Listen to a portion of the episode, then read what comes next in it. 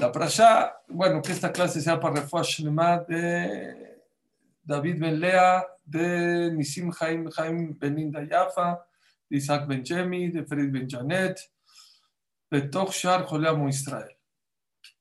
Esta parasha que nos toca el día de hoy se llama Parashat Kitetse.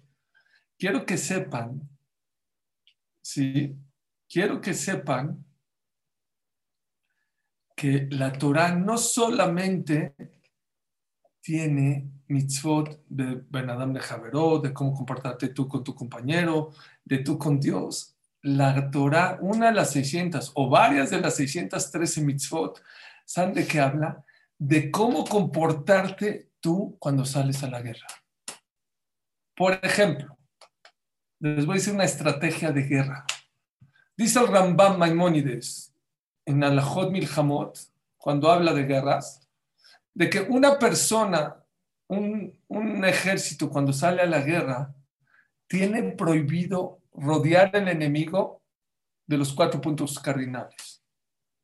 Número uno, primero, no puedes ir a atacar directo, tienes que pedir shalom, paz. Si no quieres shalom, puedes ir a atacar cuando hay motivos necesarios. Pero después de que ya hay motivos necesarios y no quiere hacer la paz y quiere guerrear contigo, dice el Rambam, increíble. No puedes franquear al otro país por los cuatro puntos cardinales. Puede ser por uno, por dos o por tres, pero no por cuatro. ¿Cuál es el motivo? Dicen los hajamim, dicen los mefarshim. ¿Saben por qué no puedes guerrear? Y rodear al enemigo por los cuatro puntos cardinales. Bueno, es el enemigo, hay que pelear, hay que guerrear. Sí, pero acuérdate que eres Yehudi. Y el Yehudi afilo en momentos de guerra, afilo en momentos que estás contra tu enemigo, no lo puedes ahorcar. Le tienes que dejar o enfrentar la guerra, y si enfrenta le vas a ganar o vas a pelear contra él, pero lo tienes que dar la oportunidad de escaparse. Eso solamente en un ejército yehudí existe. Oportunidad de escaparse, oportunidad que se vaya, solamente cuando es, solamente es en el pueblo judío. Hace la última guerra que tuvimos ahorita con Gaza. No sé si ustedes vieron las noticias, era increíble. Yo tengo videos de cómo Israel jamás lanzaba cohetes desde edificios, escuelas, hospitales, eh, edificios de noticias, agarraban las azoteas y de ahí lanzaban los cohetes a Israel. ¿Saben qué hace Israel? ¿Qué tendría que hacer Israel? Ah, tú me lanzas de ahí, mando un avión y que bombardea. Y así lo hace Israel. Nada más que había una introducción a ese bombardeo.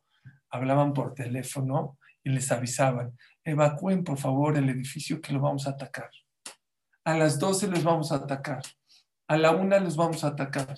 Y luego a la una no atacaban a la una porque a lo mejor uno no creía que iban a atacar, les decían, volvían a hablar, ya vamos a atacar en otros cinco minutos.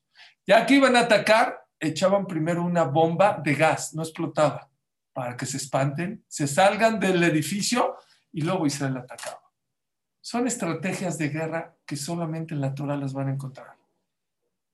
Y como así hay muchas reglas aquí en la Torah, como vamos a hablar ahorita. Una de ellas es Kitetzela Milhamalo y un Tanoshe Meloqueja Viadeja Vashiavita Shibio. Que cuando salgas a la guerra y veas una prisionera y te gustó, la guerra es difícil, la guerra es sangre, la guerra es triste. Y es muy fácil, dice la Torah, que una persona se pueda enamorar de una prisionero. Por lo tanto, la Torah, aunque ella no se quiera convertir al judaísmo, la puedes traer, si te gustó, la conviertes y te puedes casar con ella. No voy a hablar del tema. ¿Saben de qué voy a hablar? Algo mucho más actual. Hay muchos países, Baruch Hashem, que tienen el zehut de no estar en guerra. Muchos. Es difícil. No se aplica a esas verdades. Les voy a hablar de algo mucho más actual. ¿Saben de qué les voy a hablar? Lo que dice el Mesías de Sharim. Y eso no importa en qué país vivas. Aunque vivas en paz, no importa. Esto es algo que te va a dar mensaje para toda la vida. Hay un libro muy importante en usar que se llama El Mesilat de Sharim. El Mesilat de Sharim fue escrito por Rabbi Moshe, Lutzat, Moshe Haim Lutzat, creo que hace 300, 400 años. Es un libro muy importante en usar. Y él describe la vida de cada uno de nosotros de esta manera. Por favor, escuchen. Está en el Perek en el primer Perek, dice así.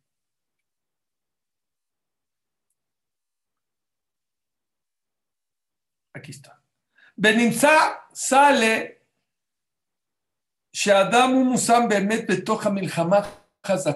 no creas que nada más Israel pelea con Gaza, Rusia con Estados Unidos, Afganistán. No, no, no. Todos los seres humanos, todos estamos en un campo de batalla. Todos. Olam, todo este mundo, venle top, venle ra, en la Adam.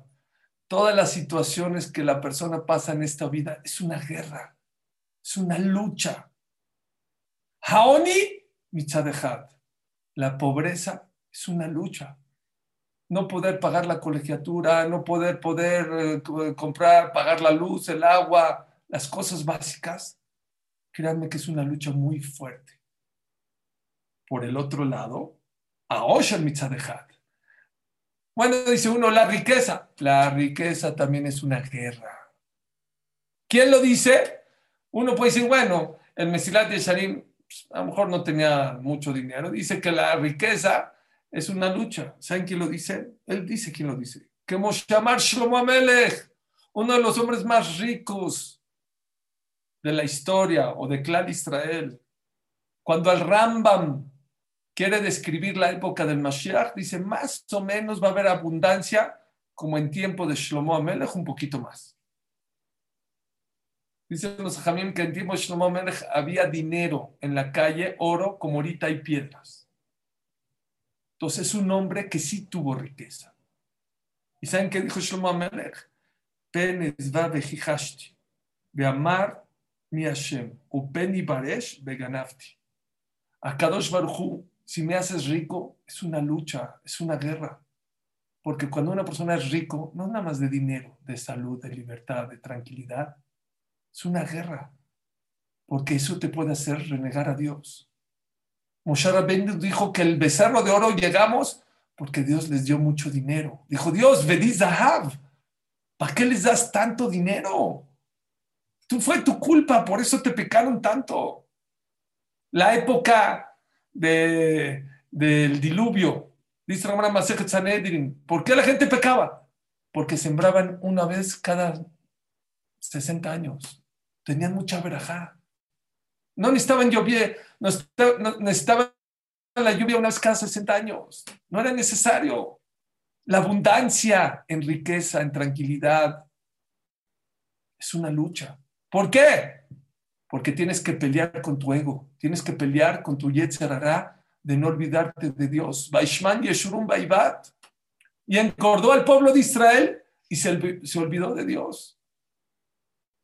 Seis millones de Yudim perdemos en la Shoah. Muy triste.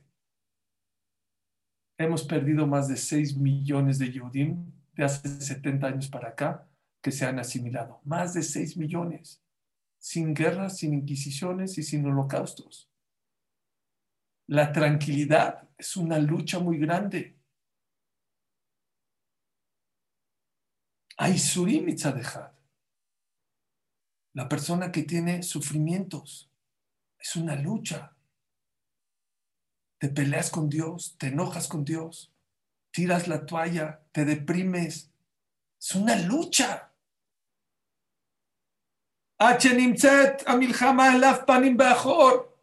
Dice el Mesilat Yesharim, a tal grado que la persona está rodeado de una batalla constantemente. Y entonces, ¿qué? ¿Los vine a deprimir? No los vine a deprimir, créanmelo. No vengo a eso. Bastantes problemas hay en el mundo para que venga yo esta noche a deprimirlos. Todo esto que les estoy diciendo es para una frase. Escuchen esta frase Dice el Mesilat de Sharim, וכפי השיעור אשר כבש את יצרו ואת אבותיו, ונתרחק מן המרחיקים מהטוב ונשתדל לדרג בו, כן ישיגהו וישמח בו. Dice el Mesilat Yesharim, mientras más dura sea tu batalla, mientras más difícil sea tu guerra, más alegría vas a tener cuando la venzas. pero tienes que ser Ben Jail, tienes que ser un guerrero, tienes que ser fuerte. En los Shanabes nos vamos a sentar a comer manzana con miel. ¿Por qué comemos manzana con miel? ¿Saben por qué? Decimos en el Yiratzon, Yiratzon, milefaneja Hashem Elokenu, shenitchadesh alenu shana o metuka, para que Dios nos mande un año bueno y dulce. Vean qué dulce explicación, les va a encantar. ¿Para qué manzana y para qué miel? Yo estuve pensando en los Shana. ¿Para qué manzana y miel? La manzana es dulce y la miel es dulce, pero ¿para qué las dos? Yo creo que aquí hay un mensaje para todos nosotros. Hay dos tipos de dulzura en el año. Hay la dulzura de la manzana y hay la dulzura de la miel. La manzana por naturaleza es dulce, nace del árbol dulce, rica, sabrosa. La miel es miel de abeja.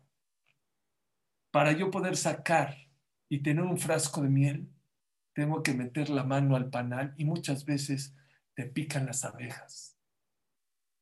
Señores y señoras, hay dos tipos de dulzura en el año, la natural, la, natural y la que te cuesta trabajo.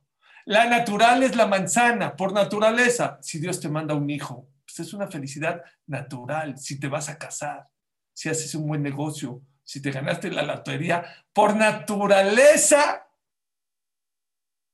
es algo dulce. Hay tontos, entre paréntesis, que ni siquiera eso saben disfrutar. Echan a perder su boda por una tontería. Echan a perder el nacimiento de su hijo porque no me gustó y discuto con mi esposo. Tonterías. Hay otro tipo de dulzura. ¿Saben cuál? Las batallas. Las que te cuestan trabajo las que no son fáciles. Pero las ganas, dice, mientras más dura sea tu batalla, más dulzura vas a tener. Yo les hago una pregunta. ¿Qué es más dulce, la manzana o la miel de abeja? Obviamente que la miel de abeja. Sí, las cosas naturales son hermosas, son muy dulces, pero las que te cuestan trabajo son las que más se disfrutan en la vida. ¿Qué es más satisfacción? ¿Un niño que desde que nació era un genio? ¿O un niño que lo tuviste que llevar a terapias, que le repetías, que le enseñabas a ver otra vez y después salió exitoso? ¿Qué se disfruta más? ¿La persona que nació rico, creció rico y murió rico? ¿O una persona que no tenía para comer y se hizo rico? ¿Quién disfruta más el dinero? ¿Quién disfruta más la salud? ¿La persona que toda la vida fue sano o la persona que estuvo conectada a una máquina y salió? ¿Cómo disfruta de la vida? Créanme que no vine a deprimirlos, vine a enseñarles que hay otro tipo de dulzura. Hay la natural, que todos queremos que Hashem nos mande muchas naturales, pero hay otra, la que tú conviertes lo amargo en lo dulce. Cuesta trabajo, te pica, pero al final no es dulce, es más dulce que las cosas naturales. Pero dice el Mesilat de Shir, hay que ser un guerrero, un buen guerrero.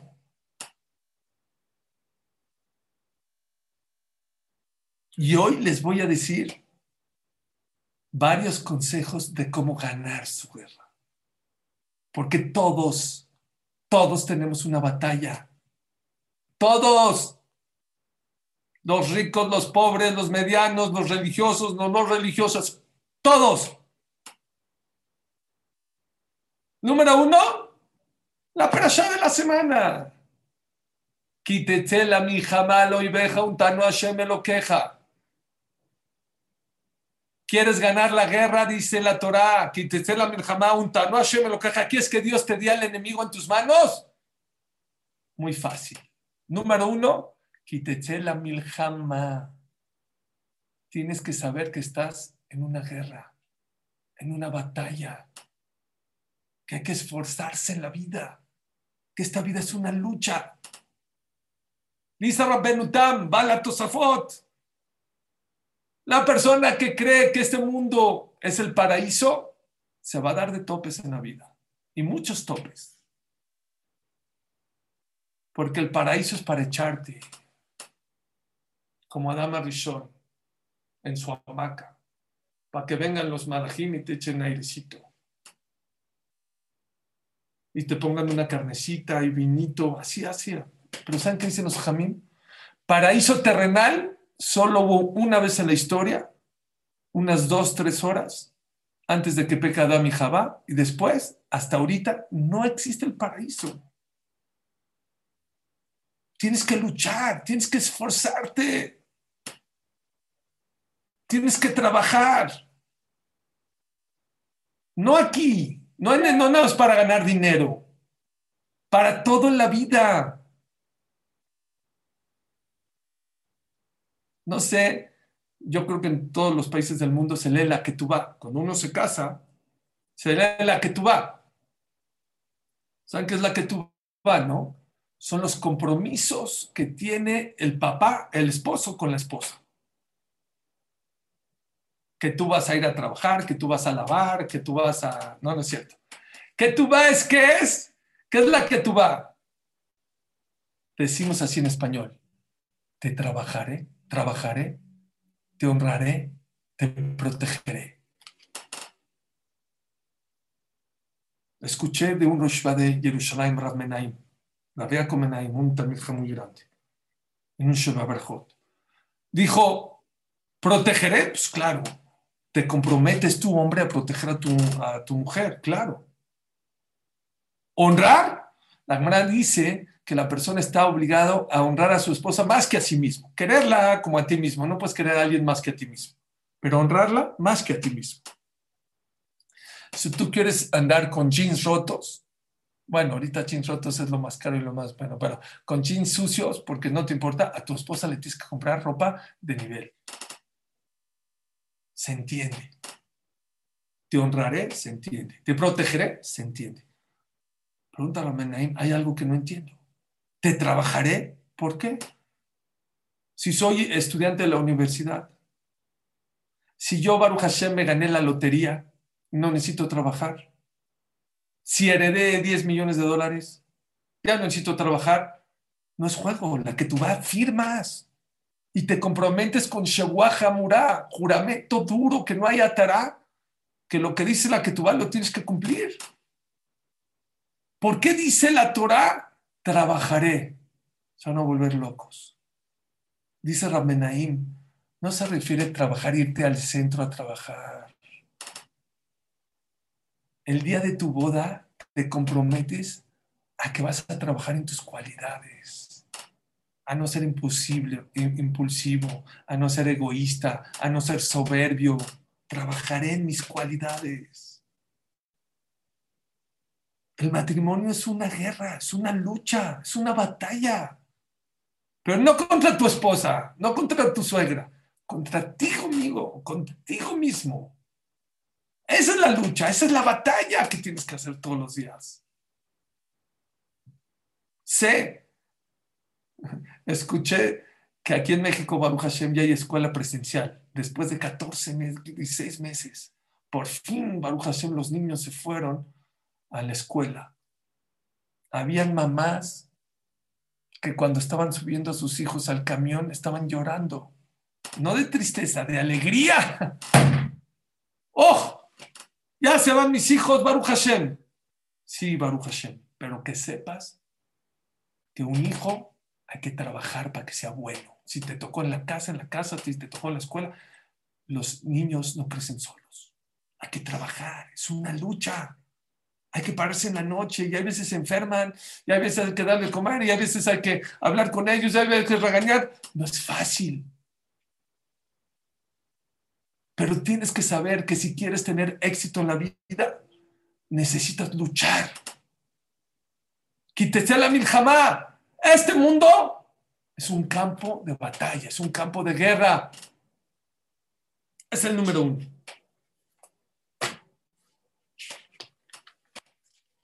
Número dos. No lo van a creer. Si yo les digo ahorita Imagínense un soldado. ¿Cómo se lo imaginan? Les voy a dar tres segundos en los que tomo tantita agua.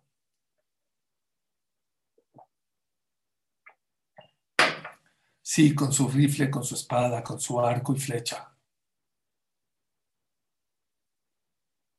Una de las cosas más importantes de un soldado, ¿saben qué es? Su vestimenta. Su vestimenta tiene que estar pulcra.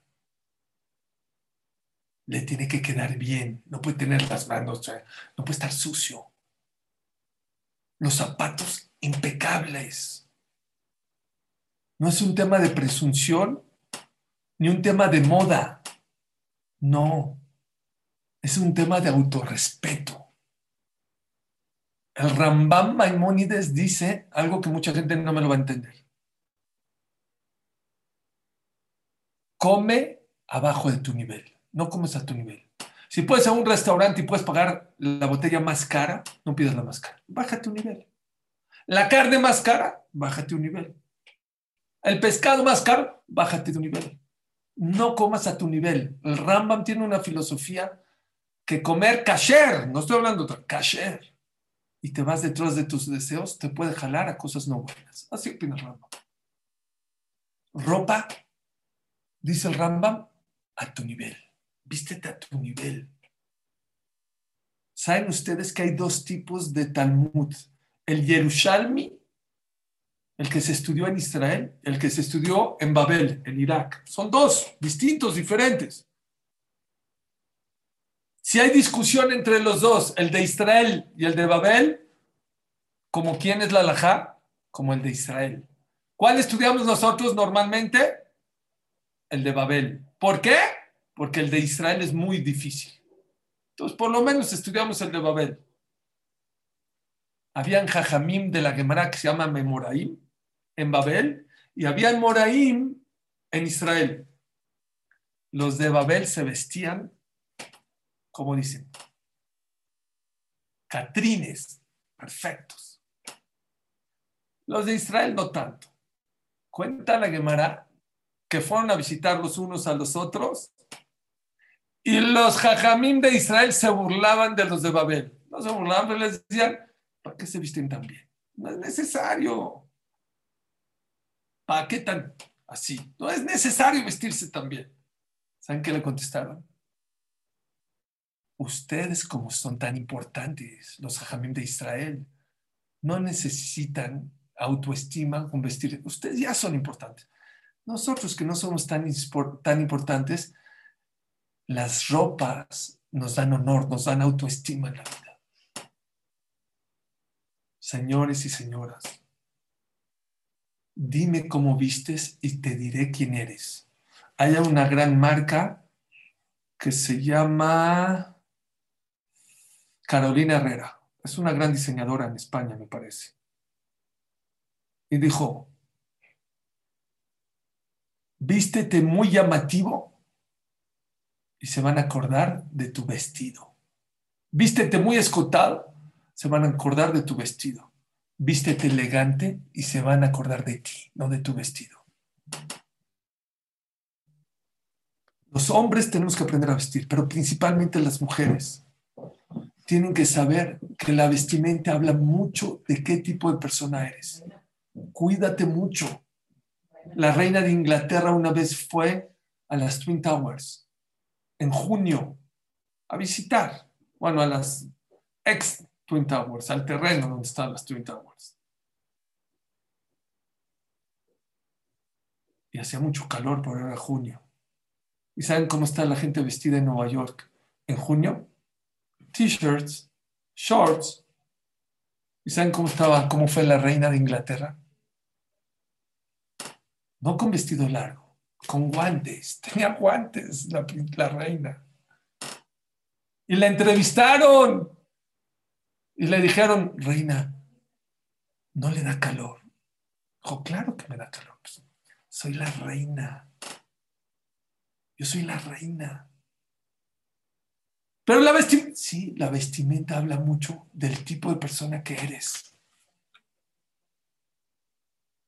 Te da fuerza, te da confianza pero habla mucho de ti. ¿Cuál es la diferencia entre un cadete, un general y un eh, alcalde y un teniente? Tu ropa, las estrellitas. Eso es lo que habla y te define quién eres. Número uno, en este campo de batalla tienes que aprender qué vestirte, qué ponerte. Siéntete a gusto, siéntete contento, siéntete limpio. Eso te va a dar confianza en esta batalla en la vida. Arréglate bonito, pulcro. Rambam dice, es azul que la persona esté con la ropa sucia. Una de las primeras señales de una persona que tiene depresión, ¿saben cuál es? Su mal arreglo personal. Número dos. Uno de los mejores jefes de guerra, ¿saben quién era? Napoleón Bonaparte. Me metí a ver un poquito Napoleón Bonaparte, cuál era una de sus estrategias. No lo van a creer. Napoleón Bonaparte mandaba orquestas para alegrar a sus soldados a los campos de batalla. ¿Quieres ganar la guerra? ¿Quieres ganar la batalla? Sonríe, estate contento, estate feliz. Un soldado feliz tiene más éxito. Ese era uno de los secretos de Napoleón Bonaparte. Alegrar a sus soldados, que estén contentos, que estén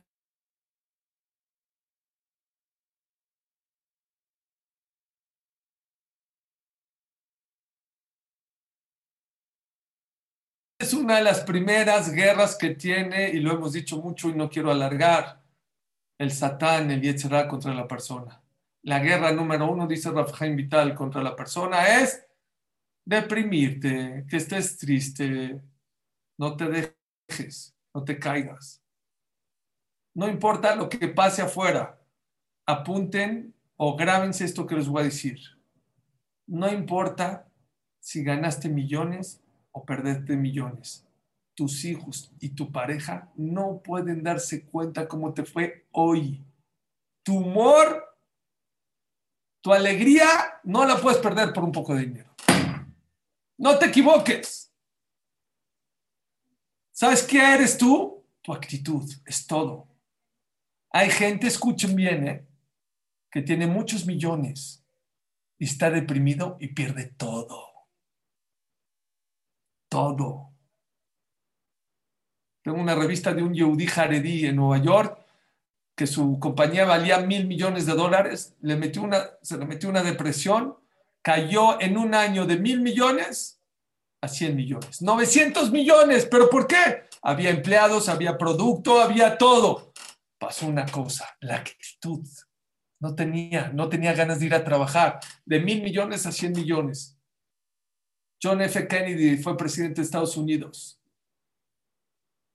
John F. Kennedy fue presidente de Estados Unidos. Que sepan que antes de ser presidente de Estados Unidos tuvo muchos fracasos.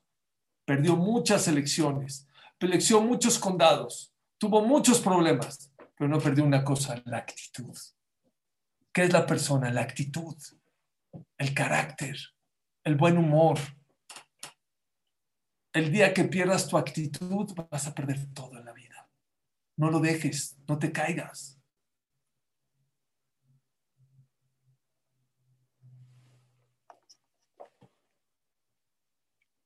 Lucha con alegría. Sí, lucha, esfuérzate, pero con alegría. Hay otra estrategia. Dicen Parashat Shofetim, la la semana pasada cuando salgas a la guerra con tu enemigo. sus Cuando veas un, más caballos que tú, más tanques que tú, más aviones que tu ejército, ¿qué hacer? Lo tirame que Hashem me lo queja y más. No le tengas miedo porque Hashem está contigo. ¿Quieres ganar la guerra? No le tengas miedo a ningún desafío. Es que, ¿cómo le voy a hacer con eh, casar a mi hija? ¿Cómo le voy a hacer para pasar el examen? ¿Cómo le voy a hacer para este problema con mis hijos, con el shidduch? Lo mehem. No le tengas miedo al Yetzerará. No le tengas miedo a los problemas. No le tengas miedo. ¿Pero por qué no? Que Hashem Eloqueja Imaj. No por quién eres. Tú solo vas a fracasar. Seguro no vas a poder con el problema. Seguro no vas a poder con las deudas. Seguro no vas a poner con el tema del doctor. No. Que Hashem me lo queja Imag. Porque Akadosh Barhu está contigo. No te va a dejar, no te va a abandonar. No quién eres, quién está contigo. Eso es lo que vale. No tengas miedo de ningún problema en la vida. Ese fue el secreto de David Amelech, ese fue el secreto de Yosef Atzadik. Vani Elohim li tov, dice el pasuk. David pasó cosas muy difíciles en la vida, pero ¿qué dijo? Vani Elohim li tov, yo vivir cerca de Dios, me fue bien en la vida. El Yetzerará asusta mucho todo el tiempo se la pasa asustándonos. ¿Saben por qué? Porque cuando te asusta, te deprimes, te da tristeza, te derrota. ¿Y cómo te vas a casar? Ya me casé. No, pero ahora cómo vas a mantenerla? Ya la mantengo. No, pero ahora cómo vas a criar a tus hijos? Ya los crié. Llegó una persona que quiero mucho, bueno, ya falleció. Había pasado aquí en México, no me acuerdo si una devaluación, algo. El señor tenía arriba de 75 años. Llevaba 60 años o 65 años trabajando. Y yo, yo a la clase y me dijo, Suri, ahora sí estoy espantado. ¿Qué? ¿Qué vamos a hacer con la devaluación? Dijo, no, no, no. Usted, eso sí, no se lo permito. ¿Por qué? Me dice, ¿qué? ¿Cómo? Dijo, usted ya pasó el temblor del 55, ya le tocó el terremoto del 86, ya le pasó el error del 82, ya se casó usted, ya casó a su esposa, ya a sus hijos, a sus nietos, a sus bisnietos y todavía está preocupado. No. Aprenda del pasado. Una persona puede tener 90 años y ¿cómo le voy a hacer? Oye, ¿y cómo le hiciste 90 años? El Yetzirah te asusta mucho económicamente. El Yetzirah te asusta mucho de que si eres religioso vas a perder el sabor de la vida. ¿Cómo tú vas a cuidar Shabbat? Les voy a contar una historia. Voy a cambiar un poquito porque lo tengo que cuidar. Tengo un conocido, no Yehudi, director de una compañía muy importante, de las más importantes. Me dijo, Suri, ¿qué crees? Tu amigo Yehudi me invitó a pasar un Shabbat a su casa, a Valle de Bravo. Valle de Bravo es una, una ciudad cerca de México, aquí que es como de verano. Dijo, me dijo, pero me, leyó la cartilla, me leyó las reglas. Y me acaba de decir que una de las reglas es que tengo que llegar desde el viernes, no puedo llegar en coche el sábado, si me voy a dormir en su casa hasta que acabe el sábado en la noche. Dijo, eso no tengo problema.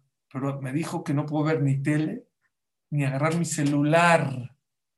¿Sabes qué no es agarrar mi celular? Así me dijo, palabra o no. Es un director importante. Dijo, desde que tengo uso de razón, no he soltado el celular más de dos, tres horas.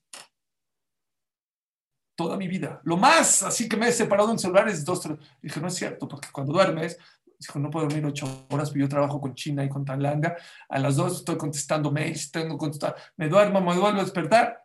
Dice, Shema, estoy espantado. No dijo Shema, dijo, pero estoy espantado de cómo va a pasar en Shabbat. Hablé después de Shabbat. ¿Saben qué me dijo? Hijo, es la experiencia más hermosa que hemos pasado yo y mi esposa en mi vida. Nunca me imaginé sentir lo que sentí, estar desconectado del celular 24 horas. Que el Yetzirah no te asuste. ¿Cómo? Betzir con recato. No pasa nada.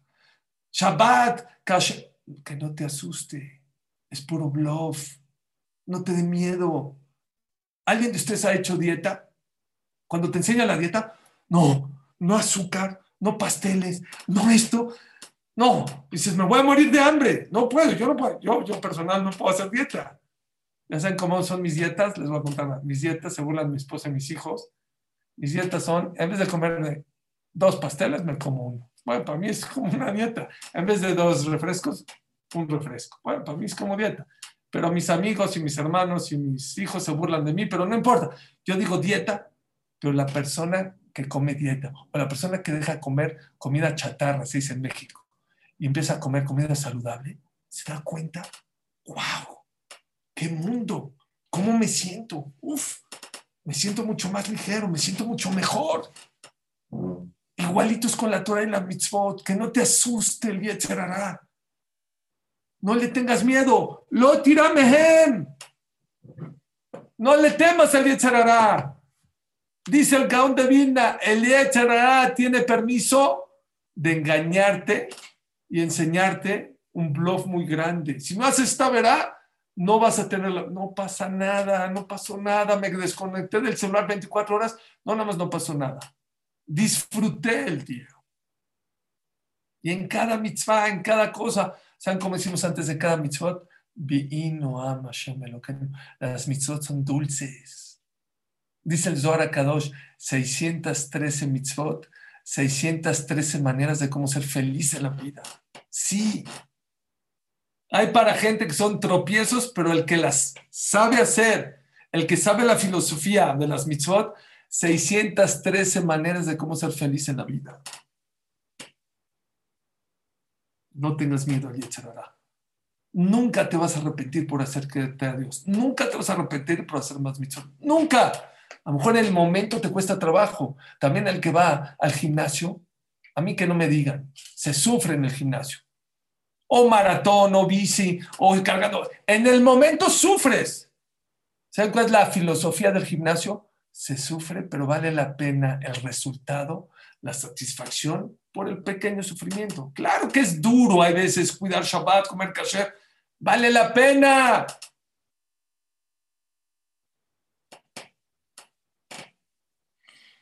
Hay otra estrategia de guerra. No puedes tú solo contra el enemigo. No vas a poder. Jamás vas a, nunca vas a ver un ejército de una persona. No existe.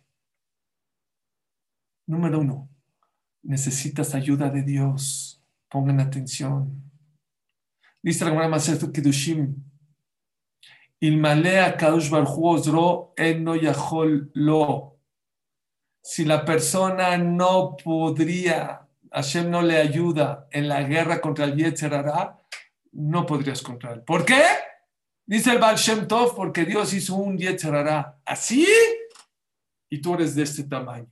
Y lo decimos en la tefilá de Kippur, en la mitad decimos, Hashem, perdónanos, pero el Yetzerará es de fuego y nosotros de carne y hueso.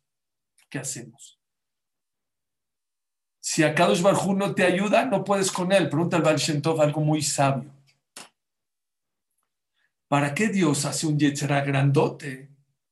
vamos a ir en el ring de box.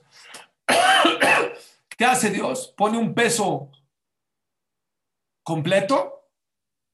Tú eres un peso pluma. Pues te va a destruir, te va a hacer un knockout. No, se mete Dios contigo a pelear. Dice, Dios, dice el Baal haz peso pluma contra peso pluma o peso completo contra peso completo. ¿Para qué haces peso completo contra peso pluma y tú le ayudas?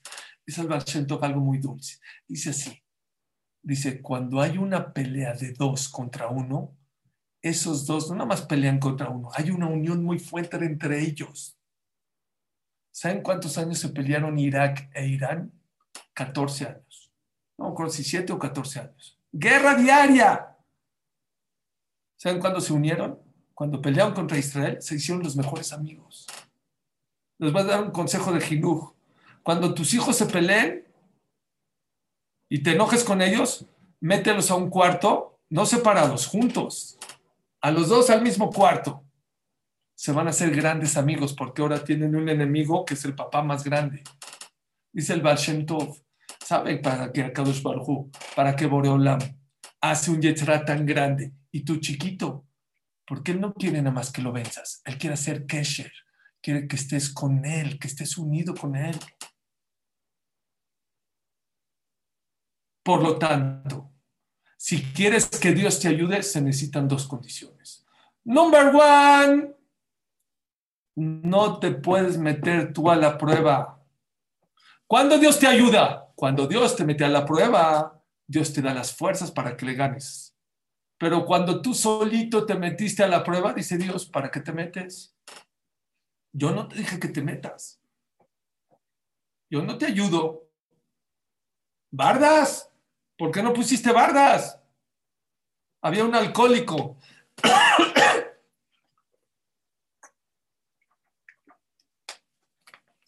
que ya se enojaron su familia con él, se pusieron muy mal con él, hasta que dijeron, se acabó. O cambias o te dejamos. No, espérense, espérense. Voy a cambiar, pero como dice Suri en sus clases, poco a poquito. No puedo ser de jalón. No soy un ángel. Bueno, ¿cuál es tu cabalá de este año? Voy a seguir tomando, pero ya no voy a tomar solo. Voy a tomar con alguien. Que alguien me acompañe. No, bueno, es una cabalá. Sí, es una cabalá. La verdad, es una cabalá, por lo menos. Un día estaban su esposa y sus hijos de viaje y él estaba solo en la casa. Se para a las 12 de la noche. Con unas ganas de tomarse un buen whisky. No puede. Pero se asoma el vecino dormido. La calle no pasa nadie. ¿Qué hace? ¿Qué hace?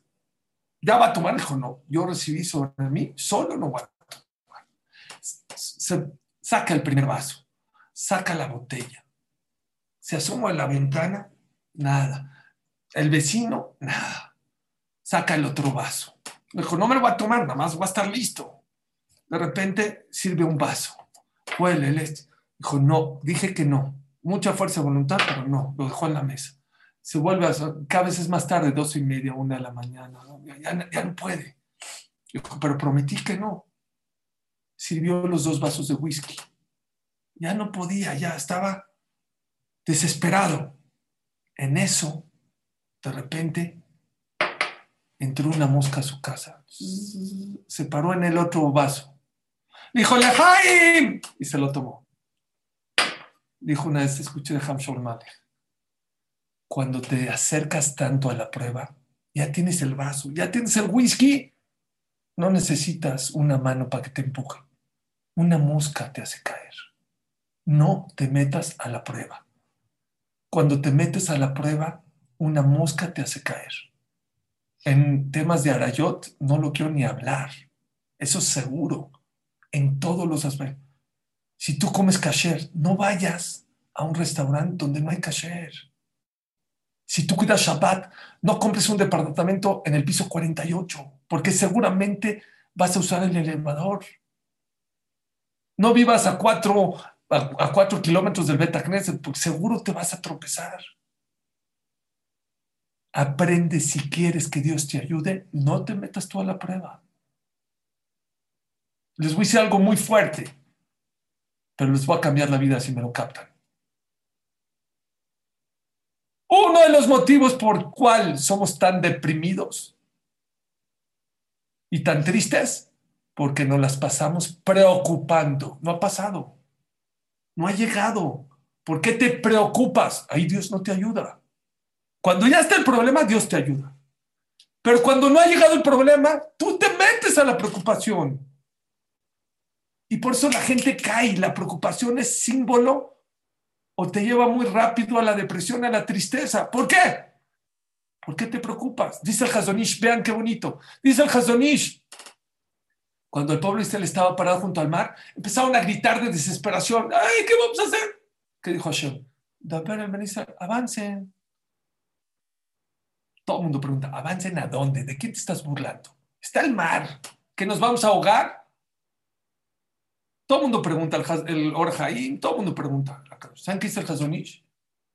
Dice el Hazonish, avancen. No, pero está el mar. Espérame, el mar está a unos metros. ¿Ya te llegó el agua acá? No, pero ¿ya te llegó el agua acá? No, cuando te llega el agua acá, hablamos. Ya sé lo que pasó. La acción denominador se metió, llegó el agua acá y se abrió me cambió la vida.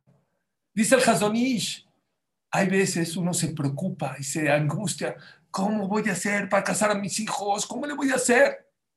Ya llegó el momento de casar a tus hijos. No, pero falta un mes. Wait, ¿por qué te preocupas antes? Ocúpate. No, no, no, no, no. No seas este, irresponsable. Ocúpate. Pero preocuparte, la preocupación trae angustia y trae tristeza. ¿Saben por qué? Porque cuando tú te preocupas, Dios no te ayude. ¿Por qué? Si no hay problema, ¿por qué estás preocupado? ¿Me entendieron?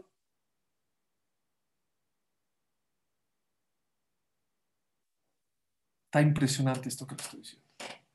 Seguimos. ¿Quieres que Dios te ayude? No te metas a la prueba. No te preocupes antes de que esté el problema. Cuando esté el problema, y eso es algo, por favor, por favor, escúchenme lo que les estoy diciendo porque les puede cambiar la vida. Mucha gente dice, es que cuando esté en el problema, ¿cómo le voy a hacer? No puedes saber cómo le vas a hacer porque ahorita no estás vacunado por Dios porque no está el problema. Pero cuando esté el problema, ya vas a estar con Dios. Entonces, tranquilo. No te angusties. No te preocupes. Ocúpate. Eso sí, lo que está en tus manos, ocúpate. Lo que no está en tus manos es la diferencia entre los proactivos y los reactivos que dijimos la semana pasada. Los proactivos, el 90% de su tiempo se lo dedican a lo que está en sus manos, no a lo que no está en sus manos. La gente reactiva, el 90% de su tiempo está ocupada en qué? En lo que no puede hacer, en sus preocupaciones. Hoy le estoy diciendo un hidush muy grande. Hashem a lo mejor no te ayuda porque te estás adelantando el problema. Cuando esté el problema, Dios te va a ayudar. Esto, ¿quieres que Dios te ayude? Tienes que pedirte fila. ¿Y saben qué? Todos los días en la mañana pedimos tefila. Y razón mi lefaneja, Hashem lo que no me lo Shetatzilenu mi yetzerara. Sálvanos, Borolam, del yetzerara. Nada más que estamos medio dormidos.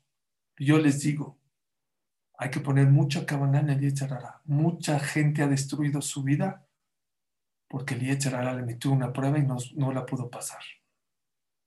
En arayot, en tristeza, en ser impulsivo en la vida. Hashem, sálvanos del Yetzerará, por favor, no nos pruebes. Quítanoslos. Pídele tefilá Hashem que te proteja el Yetzerará. Porque hay veces el Yetzerará es tan grande que a lo mejor no lo vamos a poder pasar. Pero les voy a decir algo que a mí me hizo llorar. Hay otro tipo de tefilá. Una que Hashem te proteja. Y lo van a decir, pongan atención en Kippur, al final de la mitad.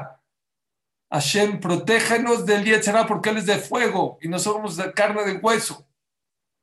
Sí, que te protege, que te cuida el Yetzirah. Escuchan este otro tipo de tefla completamente.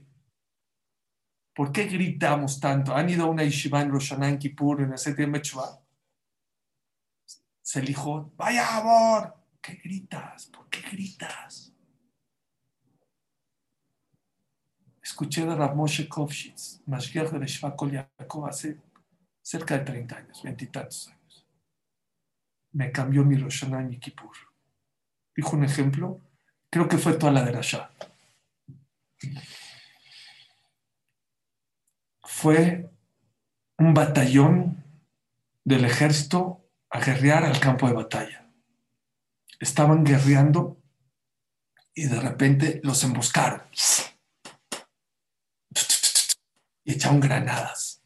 Unos se murieron, otros se escaparon. Un soldado estaba mal herido, no podía caminar, no podía moverse, estaba tirado entre la hierba, pero estaba vivo. Y sus compañeros pensaban que ya estaba muerto y se empezaron a ir. ¿Saben qué hizo esta persona? Empezó a gritar. Decirle, estoy vivo. Por favor, no me dejen. No se vayan. Regresen por mí. No puedo caminar. No me puedo mover, pero estoy vivo. Dijo Ramoshe Kopshitz.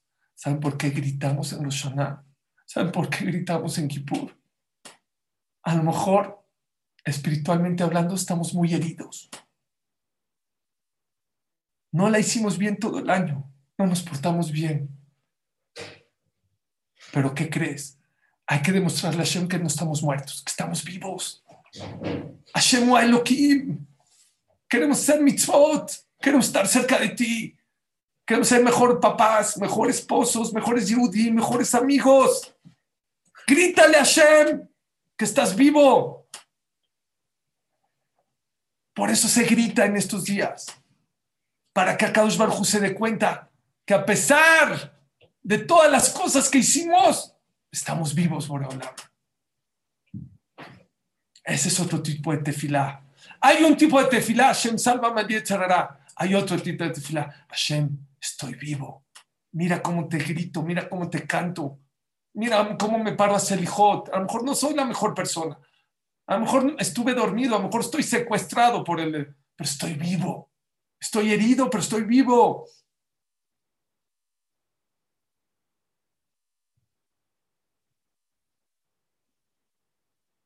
Otra estrategia de guerra.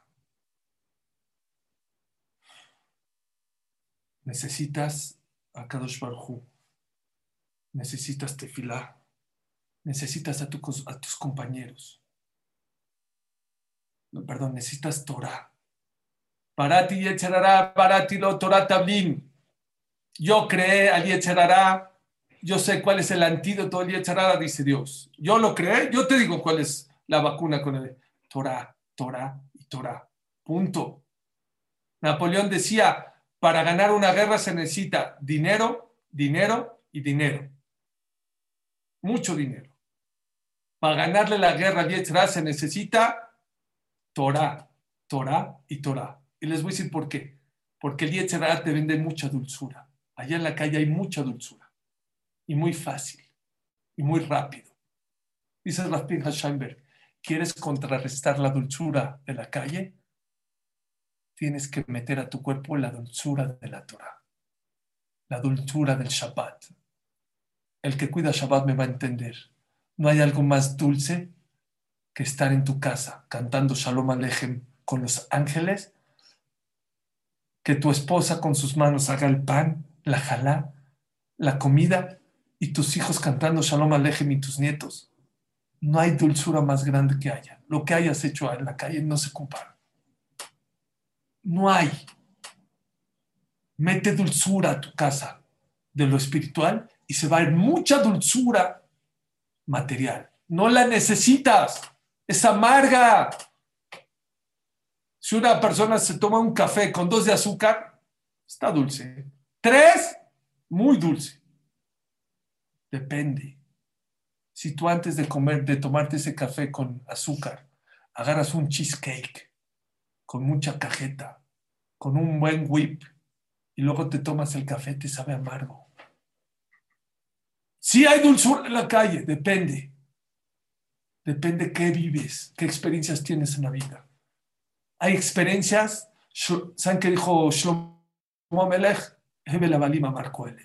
Este mundo, este mundo es amargo después de haber sentido la Torah.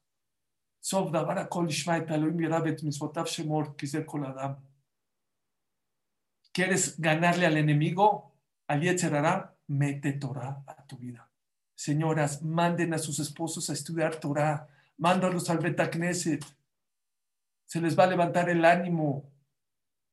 Hay gente que tiene todo en la vida y no tiene nada. Hay gente que no tiene nada y tiene todo. ¿Quieres que te sentir todo?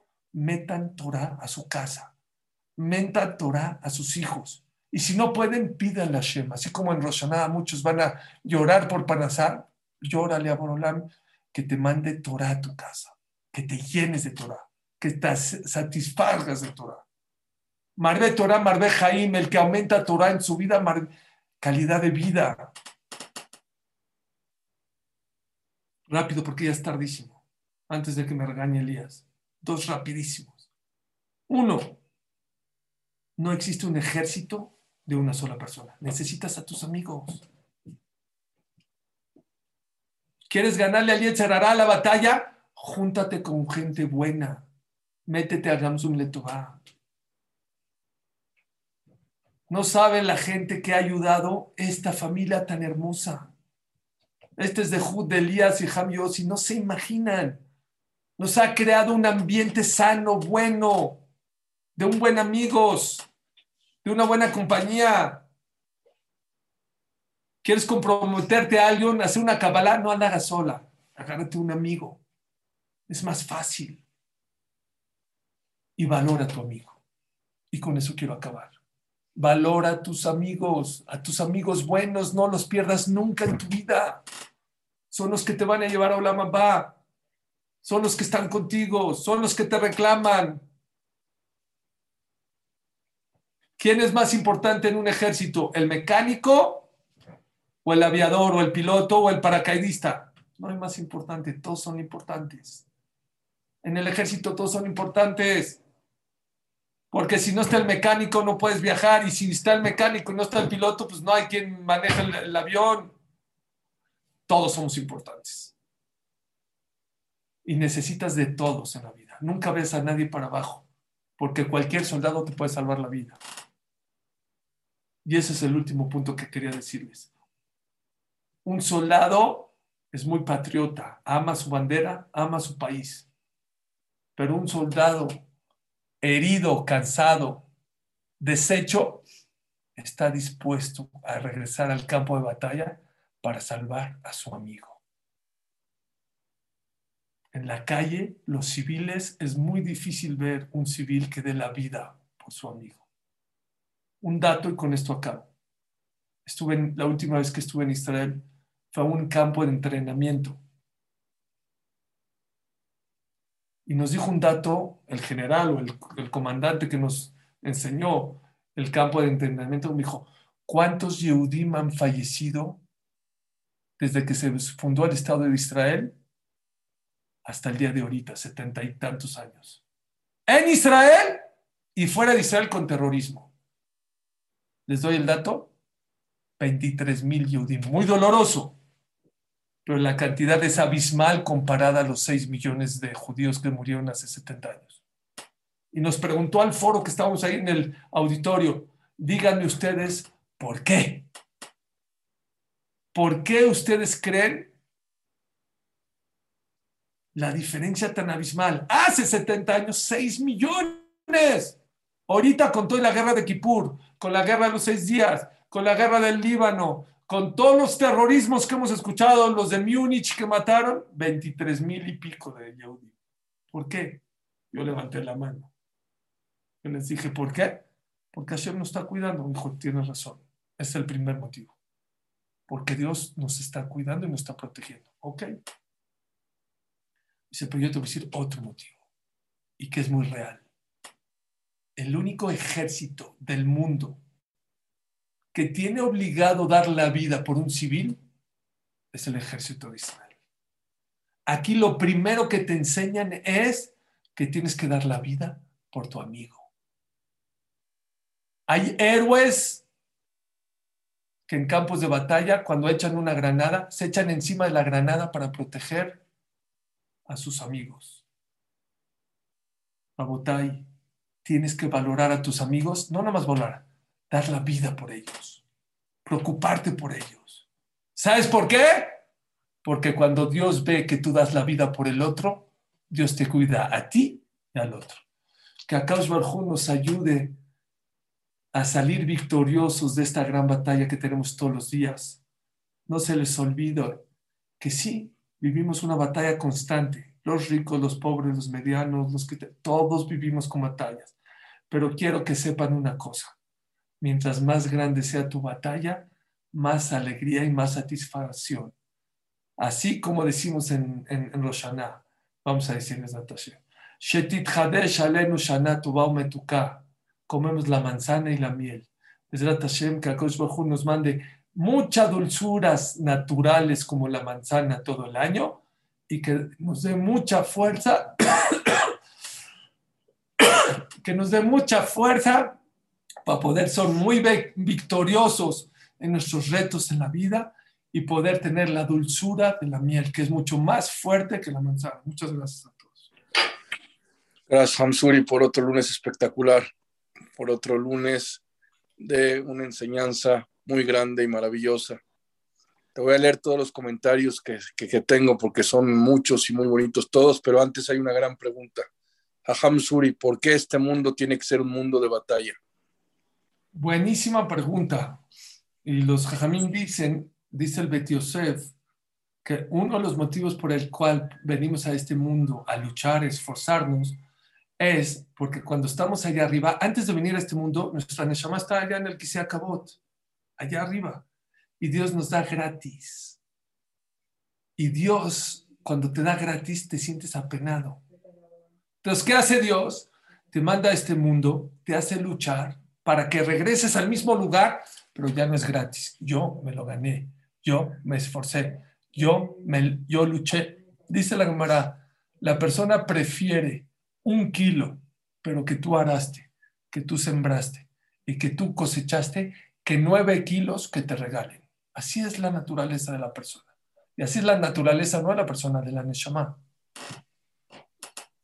Dice acá eh, varios comentarios, dice eh, desde Argentina, maravilloso Hamsuri, hace que se enchine la piel.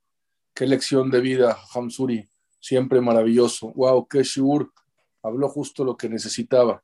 Siempre que habla Hamsuri, llega al alma. Eh, gracias por esta clase tan grande y esta gran lección. Saludos también desde Argentina. Excelente clase, cada noche superando las malas costumbres con estas enseñanzas. Cada noche mejoramos en todo. Gracias por Jajam Suri Katán. Dice, aquí me preguntan, Jajam Suri, ¿y Dios nos puede hacer que no sentamos vergüenza? Tenía miedo que me hagan esa pregunta. La verdad, la verdad es una pregunta excelentísima y no la sé contestar. La verdad, yo también he tenido esa pregunta muchos años. Dice, no hay palabras. Me encanta esta sección VIP de Gamsum Letová con Ham Suri. Gracias al señor Elías y a Ham Yossi Mizrahi. Muchas gracias. Dice, eh, bueno, continúa esta persona y esa pregunta era, y Dios no puede hacer que nos sentamos vergüenza en lugar de que nos mande al mundo. Sí, pero es, la, misma. Dice, como dicen en Argentina, Jajam Suri la rompió, pero con toda. Muchas gracias, Jajam Yossi y señor Elías, por organizar y traer a uno de los mejores de Latinoamérica, que es Hamsuri Katán, que es Shur, que Darshan, que Gamsum Letová. Muchas gracias. Dice, ¿qué clase? Hasta 120 años, Gamsum Letová no hay nada mejor. Les agradecemos mucho. Excelente clase. Una pregunta. Cuando una madre tiene un hijo adulto, joven, con gran depresión y no tiene motivación ni energía para hacer nada, incluido estudiar Torah, ¿qué podemos hacer, Hamsur? ¿Qué consejo nos da? Tefilá, tefilá y tefilá. Platica con Hashem, no le reces, platica con él y dile por qué quieres que tu hijo salga de esa depresión. No le reces, no le pidas nada más. Platica con él y explícale por qué a ti es importante para ti y para Kadosh Barhu que salga de esa depresión. Por ejemplo, para que tengas simja, para que se pueda casar, para que pueda tener hijos, para que cumpla mitzvot. Platica con él y explícale cuál es el motivo por el cual te interesa que sacarlo de esa depresión. Vas a ver, Bezrat Hashem, resultados muy buenos.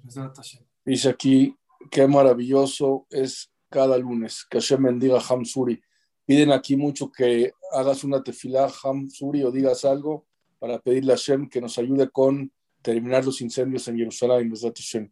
Dice, dice acá desde Paraguay, el señor Niso Darwich, excelente Shur, soy Niso Darwich, vivo, desde Paraguay, en, vivo en Paraguay. Si se puede pedir refuerzo llamada, con mucho gusto. Para Jorge Ben Rachel, con mucho gusto. Y eh, bueno, mandan muchos saludos a Hamsuri Hashem incendios, que fue el zehut de nuestro impulsivo y nuestro fuego es como las tabot, los deseos, que cada quien controla, Hashem, que el zehut eso pare todos los incendios de Yerushalayim. Aquí te hacen una bonita pregunta, con eso terminamos. Dice eh, Jajam Suri, eh, ¿qué cualidades debemos de buscar en los amigos que nos acompañen a las batallas de la vida? Muy buenas preguntas, muy, muy buena pregunta. Eh, tienes que saber qué quieres en la vida tú, cómo te quieres visualizar de aquí a 10 años, a 20 años. Y tienes que tener un compañero que te ayude a llegar a esos objetivos, no que te baje, no que tienes que estarlo arrastrando o que él te esté arrastrando a ti, sino al revés, que él te ayude a llegar más fácil a ese objetivo que estás viendo en tu vida felicita el señor Daniel Betech, dice, y Hashem lo que dijiste, servir a Hashem con alegría.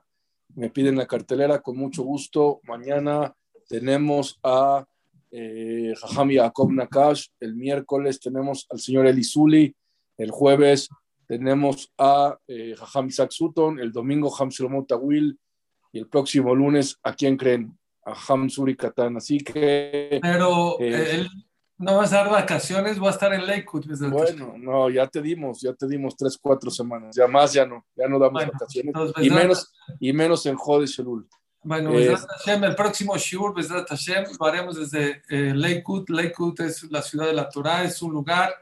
Hacemos un programa, gente de México, de Argentina, van a venir, de Panamá, van a venir, el que sea está invitado, que escriba, o le escriba Elías, él es el director del proyecto. Vamos a ir a, una experiencia inolvidable, estar estudiando ahí, Besrat Hashem, desde miércoles hasta el domingo, con Rabanim, una experiencia impresionante que Hashem nos ilumina y si encuentro un buen eh, Wi-Fi, Besrat Hashem, daremos el shur desde Leikut, Besrat Hashem. Aham Yossi Mizrahi, adelante, Tzadik. Gracias, Aham Zuri. Wow, wow, wow. Usted la verdad habla de corazón a corazón. Como los comentarios, uno mejor que el otro. Estaba justo al lado de una persona que escuchando el shiur con usted me dice, me manda, me dice, mire, Aham Zuri me está hablando a mí. Así que Baruch Hashem, como hablamos de Zehut, siempre de meter esas palabras para que le entre al corazón de cada uno y uno y siempre tenga esa energía con ese Zikuya Rapim, este Zehut de Zikuya Rapim, Mamash es grandísimo y como hablamos, le pague. Kifle Kiflaim Ba'ezat Hashem, se puro, puro semajot Ba'ezat Hashem que pueda seguir adelante. Y seguro que de Leiku tiene que seguir transmitiendo. Hamzuri, yo no dejo que un día pare, por favor, cualquier cosa llámeme, y le hacemos que haya wifi también, Besat Preguntan aquí dónde queda Lakewood, queda en New Jersey, a una hora y media de Nueva York, de Manhattan. Eh, a Ham Suri, cuando Ham Yossi y un servidor tengamos vacaciones, ya te las tomarás tú. Nosotros no hemos tomado vacaciones no, todavía. No, no, con mucho gusto. Gracias.